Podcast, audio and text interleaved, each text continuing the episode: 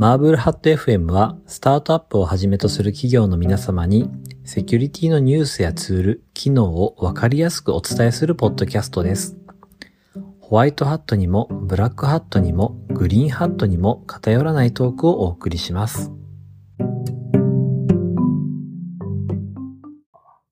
はい、3週間ぶりの松野さんでございます。どうもどうもどうもです。ご無沙汰いや、してますもうご無沙汰しております。3週間も経ちましたっけ？3週間。前の収録から3週間でございます。なるほど。その間に、はいまた別のゲストの方とかも、はい。ちょっと、広げようと。そうですね。やっぱいろんな方のこう、話とかをね、はいあの、松岡さんをこう、まあ、囲うというか、あの、中心に繰り入れられた方が、まあ面白いんじゃないかな。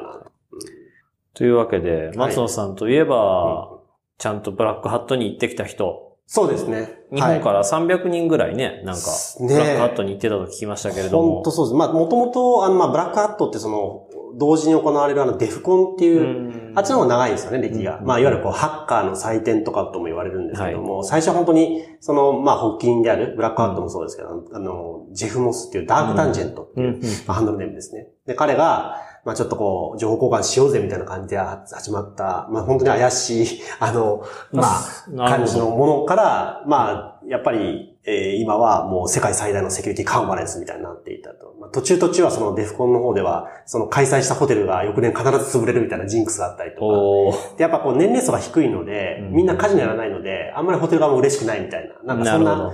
こともあった中でですね、今もそんだけたくさん、国内からも、まあ300人、多分数、全体でも数万人、で、今度10万人超えてるのかな、数十万人が集まっていると。いう、もう本当志望される世界最大のカンファレンスね、っていうことで。はいそうですよね。なんかそのタイムスケジュールだけ私も見せてもらったんですけれども、その並列のカンファレンス数が9とか10とか、そうですね。どう内政中年みたいな。これ本当に、あの、まあもちろんぎゅうぎゅうっていうのもあるんですけど、うんその1日のカンファレンス、縦の数も多いし、はい横もすごいっていう。で、何が苦しいかって僕ら時差16時間で行くわけですよね。相当眠たいんですよ。相当眠たいです。その、要は、多分9時から17時ぐらいか、もう本当ぎゅうぎゅうなんですよね。学校かみたいな感じぐらい。で、それでこうや、まあ、一応ね、あの、参加料もやっぱ3000ドルぐらいかな。結構するんですよ。3000ドルじゃないかな。まあ、2000数百ドル。はい。なんで、ね、それはもうちゃんと聞いていかないと、みたいな感じで思って、まあ今年も、あの、参加、はい、してきましたっていう。どうですか？その、まあ、トピック多すぎなんで当然全部聞けないと思うんですよ。っていうのです。まあ、最初にその、どれ聞こうかなみたいな選ぶ戦略があって、そうですね。まあ、その上でその面白かったセッションみたいなのがあると思うんですけど、どんなところ聞いて回ったんですか？あの、ちょっと前評判みたいなものが一応あってですね。で、これいいんじゃないかみたいなので、あったのが、やっぱ 4G の、4G 4G のハッキング、いわゆるこう、携帯 4G ネットワークですね。のハッキングがあると。で、うん 4G って言ったら、例えばもちろん携帯もそうですね。はいで、IoT、車とか、うんうんそういうあらゆるものが、もう 4G、まあ、使ってるわけなんで、やばくね？みたいな。なるほど。ちょっとこれは場合によっちゃみたいな。まあ、やっぱりそういうこう、デフあの、ブラックハットで初めてこれ発表しますっていうのは、まあ、それがやっぱりそのバリューでもあるんですけど、あの、多いので、これはこれはみたいな感じで結構バーって集まって、あの、会場も結構参加者も多かったなとは思います。はい。ただちょっと問題だったのが、プレゼンテーターのプレゼンテーション能力が低くて、何を言ってるかがよくわからないみたいな、途中なんか、うんうんうんみたいな、こう、微妙な雰囲気にはなってたんですけども、ただ非常にその、なんて言うんでしょう、やはり、あの、なんて言うんでしょうか、その、実際にそういう、こういうことが起こるっていうのを、その、理論的な問題ではなくて、ちゃんと実証してこう示していく、あの、っていうところまでやっていたので、あ、これも本当やっぱブラックアウトっぽいなと。あ何らか、その、うん 4G に対して、ブラックハットで初公開の攻撃手法というか、そうですね。それが発表されたと。されたとどうやらそれは本当に動きそうな気がすると。そうですね。ただプレゼンテーション能力がちょっとじゃや低だったので、うん、うん、うんっていう、こうなんか、うん、どう、こう盛り上がりをどのポイントにみたいな感じはあったんですけど、はい。ちなみにどうやって攻撃するんですか？いや、これもちょっとね、あの、こそこがしっかりと伝わってこないんですよ。え？なんかデモをするんですけど、おおおおみたいな感じでこう、うん、流れていったみたいな。うんうん、うん、なるほど。はい。なんで、ちょっと大事なポイントそこ抜けてないかなみたいなところを、こうなんか、あの、んどこどこどこみたいな迷子になってるみたいな。おーはい。なんで、あの、あパワーポイントとか資料は公開されているので、はい僕見直してたんですけど、これは、うーん、どうなんだろうみたいな。ちょっと疑問があるあるんですよ。そのネタセッションとか、はい場合によっては。でもこれで、ね、もちろんネタではないんですけど、例えばその、顔認証のバイパスっていうのを。誰だっけなあの、アリババ？いや違うな。テンセントかな、はテンセントラボのエンジニアの方が発表したんですよ。で、なるほど。テンセントラボかな？といえば、もう、ね、中国一の技術者集団と、どんなのが発表されるかと思ったら、寝てる人の目を開けるっていう、あの、そういう、こう、ネタセッションだった。で、それをこう、一流のエンジニアの方がやるっていうのもなかなかこう、なんか、まあまあユニークですね拍手喝采。なんでまあ、いろいろそういう、まあ、お楽しみもありつつっていう感じだったんですけども、まあ、我々時差と戦いながらですね、そういったものがあったと。で、あともう一個、なるほど。あの、まあ、これちょっと最近の傾向だと思うんですけど、ブラックハットそういったこうテクニカルなイメージがすごいずっと強かったんですけど、ね今年、その保険、セキュリティと保険みたいな。うんまあ、いわゆるこうマネジメント系といえばそうです。まあ、リスクヘッジ、そういったところのものもありました。それはその、うん。こういう保険が増えたよねっていうセッションってことですか？保険に対する考え方というか、要はセキュリティって対策するけど、やっぱ保険も大事だよねっていうような、まあ、全体的にはそういった話ではあったんですけど、なんか、僕はもちろん内容は、まあ一般的なものなので別にた大したっていうのもあれなんですけど、はい。まあそっかで終わるんですけど、そのテクニカルな発表の場っていうイメージがあったブラックハットの中で、一応そのコールフォーペーパーも減ってたので、あの、そこはこういう話題もやっぱり世の中必要とされてきてるんだねっていうのは結構、ああ、なるほど、みたいな感じで。うんあの、僕自身もやっぱその、企業としてのその、なんていうんでしょう、まあ、事業継続性じゃないですけど、やっぱセキュリティをの被害を完全にゼロにするっていうのはなかなか難しい現状なので、そう考えるとやはり、あの、非常に、ああ、こういったところにブラックハットも注目し始めてるんだね、というのは、あの、はい、印象深かったなと。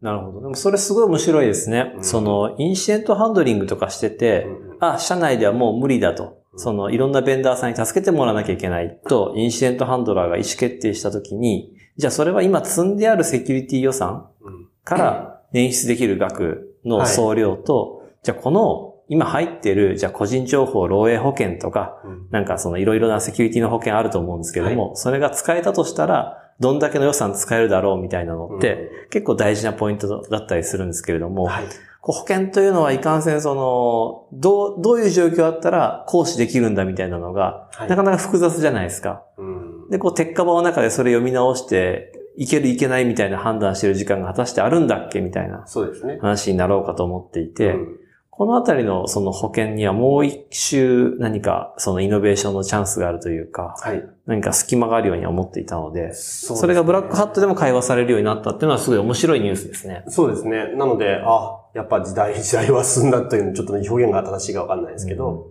やっぱその何かインシデントが起こった際に、まあ、例えばその商品によっては、ある程度そのインシデント対応費用まで含まれてますと。うんなので、もう専門家にすぐ依頼して、ですぐその被害の局所化であるとか、機能の早期回復っていうんでしょうか。そういったのが実現できるっていうのは、まあ、ある意味その、リスクコントロールの観点では非常にいいよねっていうところ。まあ、若干こう、諦めじゃないんですけど、あの、まあ、やっぱ被害がゼロにはならないよねっていう、被害前提の対応っていうのは、あの、まあ、シーサとなりそういったのも考え方としては共通してるのかなというふうには思いますね。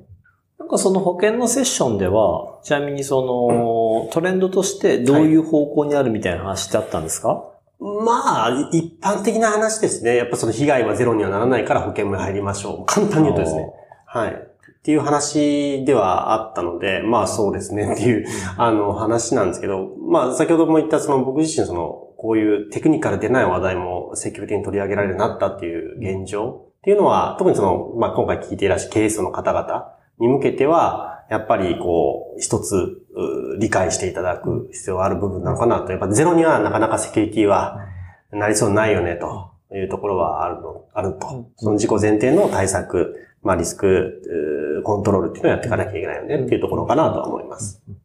なるほど。うんちなみにブラックハットといえばこう、夜の部もございますが、そうですね。あの、まあ本当にいいるのかいらないのかっていうね、まあカジノ。カジノ。はい。あの、本当に、まあいるのはいないのかって、あの、そこでお金が返ってくればいいんですけど、返ってこないよねっていう、これ期待値絶対100超えてないよね。当たり前なんですけど、100超えたらもうね、あの、ホテル潰れちゃうんで、はい。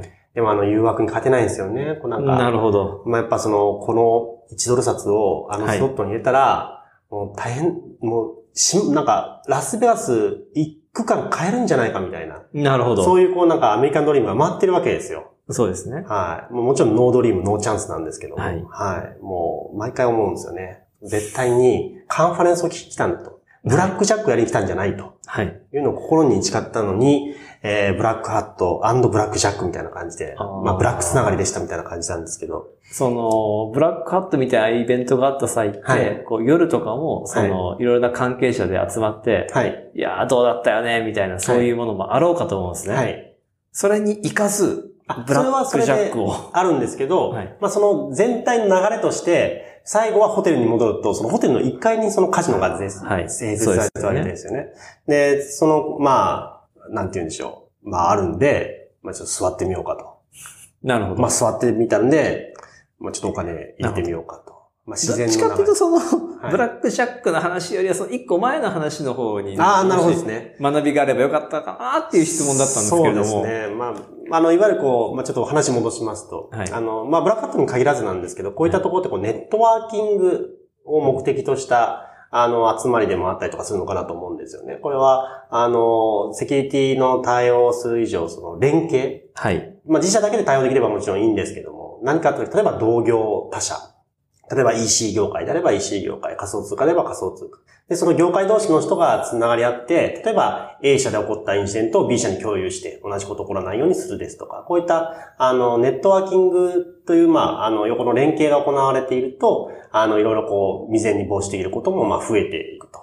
まあ、そういったことがあるので、まあ、そういったこう、昼間の、まあ、セッション、お勉強終わった後は、まあ、夜はそういった、あの、まあ、中のコミュニティの中で、ちょっとご飯食べ行きましょうか、とか、まあ、ちょっとカジノ行きましょうか、とか。カジノ行ったらね、個人プレイなんでね、ネットワーキングにならないんですけど、はい。まあ、そういったことがありますよ、と。やっぱそれは日本人コミュニティで、あ、そうとは限らないですね。うんあの、例えば講師に声かけて、そのままなんか、あうの、ん仲良くなったりとかもあると思いますし、あの、まあちょっとイベントは違いますけど、そのデフコンの方ではいろんなこうイベントが各催し、例えばキャプチャーザフラッグっていう日本のチームも今年参加してたのかな？まあいわゆるこう、あの、ハッキングコンテストみたいなのもやってますから、まあそういったところの、こう、いろいろ集まりとかで、あの、各所で、こう、ワイワイガヤガヤやるんじゃないかなと。はい。どうですか？大体、その300人日本の方い行かれたと聞いてますけれども、そのメンバーっていうのは見慣れた方がほとんどって感じですか？そうですね。ぶっちゃけやっぱまあ、こ固定メンバーというか、あの、はい、あの、今年も来ましたっていう、うん。あの、方々もいらっしゃいますし、あの、まあ、全体として増えているというのであれば、やっぱそういった方は、なんて言うんでしょうか、まあ、増員なのか、うん。まあ、もしくはその、まあ、新しく入ったメンバーの方なの、方の交代ではい。入ったメンバーの方なのかっていうところもあろうかとは思うんですけども、はい。あの、ただまあ、やっぱり、まあ、会社を代表して来ていただいているという方がほとんどじゃないかなとは思います。はいなるほど。これは来年も行くんですか？僕はもういいかなっていう、あの、あ、ええもうちょっとどうしました？カジノがやっぱちょっとお金が続かないっていう。いくら吸ったんですか？いや、ちょっとね、引く感じになるので、そこはちょっと、はい、あの、馬買えるんじゃないかみたいな。え？馬買えるんですか？馬、まあ、羽馬？フェラーリ？いや、どうだろう？みたいな。はい。ちょっとこれ指だけで会話しまいや、しょう。指はちょっとね、まあ、いや、そうですね、まあちょっと。これよりも？うん、あんま思い出したくないかな、みたいな。いや大丈夫ですよ。まあ、V サインみたいなね。いや、そう、大丈夫です。はい。まあ、まあ、生きて帰れてくるんでは大丈夫みたいな。え、このくらいですか？どんく、どんくらいかなあってえ、マジっすか？ちょっといろいろ、はい、積もる話をみたいな。石油、あそうです。まず自分のセキュリティ頑張ろうね、みたいな。なるほど。ちょっと、はい。まあどう受け取っていいのかわかんないですけれどあの、とりあえずも。ドンマイって言っていただければ、はい、大丈夫かな。はい。そうですね。これをお聞きの皆様、あの、松野さんに会ったら、ドンマイと一言お声掛けください。そうですね。はい大丈夫ですか？こんな話してて。生きていけますね。大丈夫です。命があれば、なんとかみたいわかりました。はい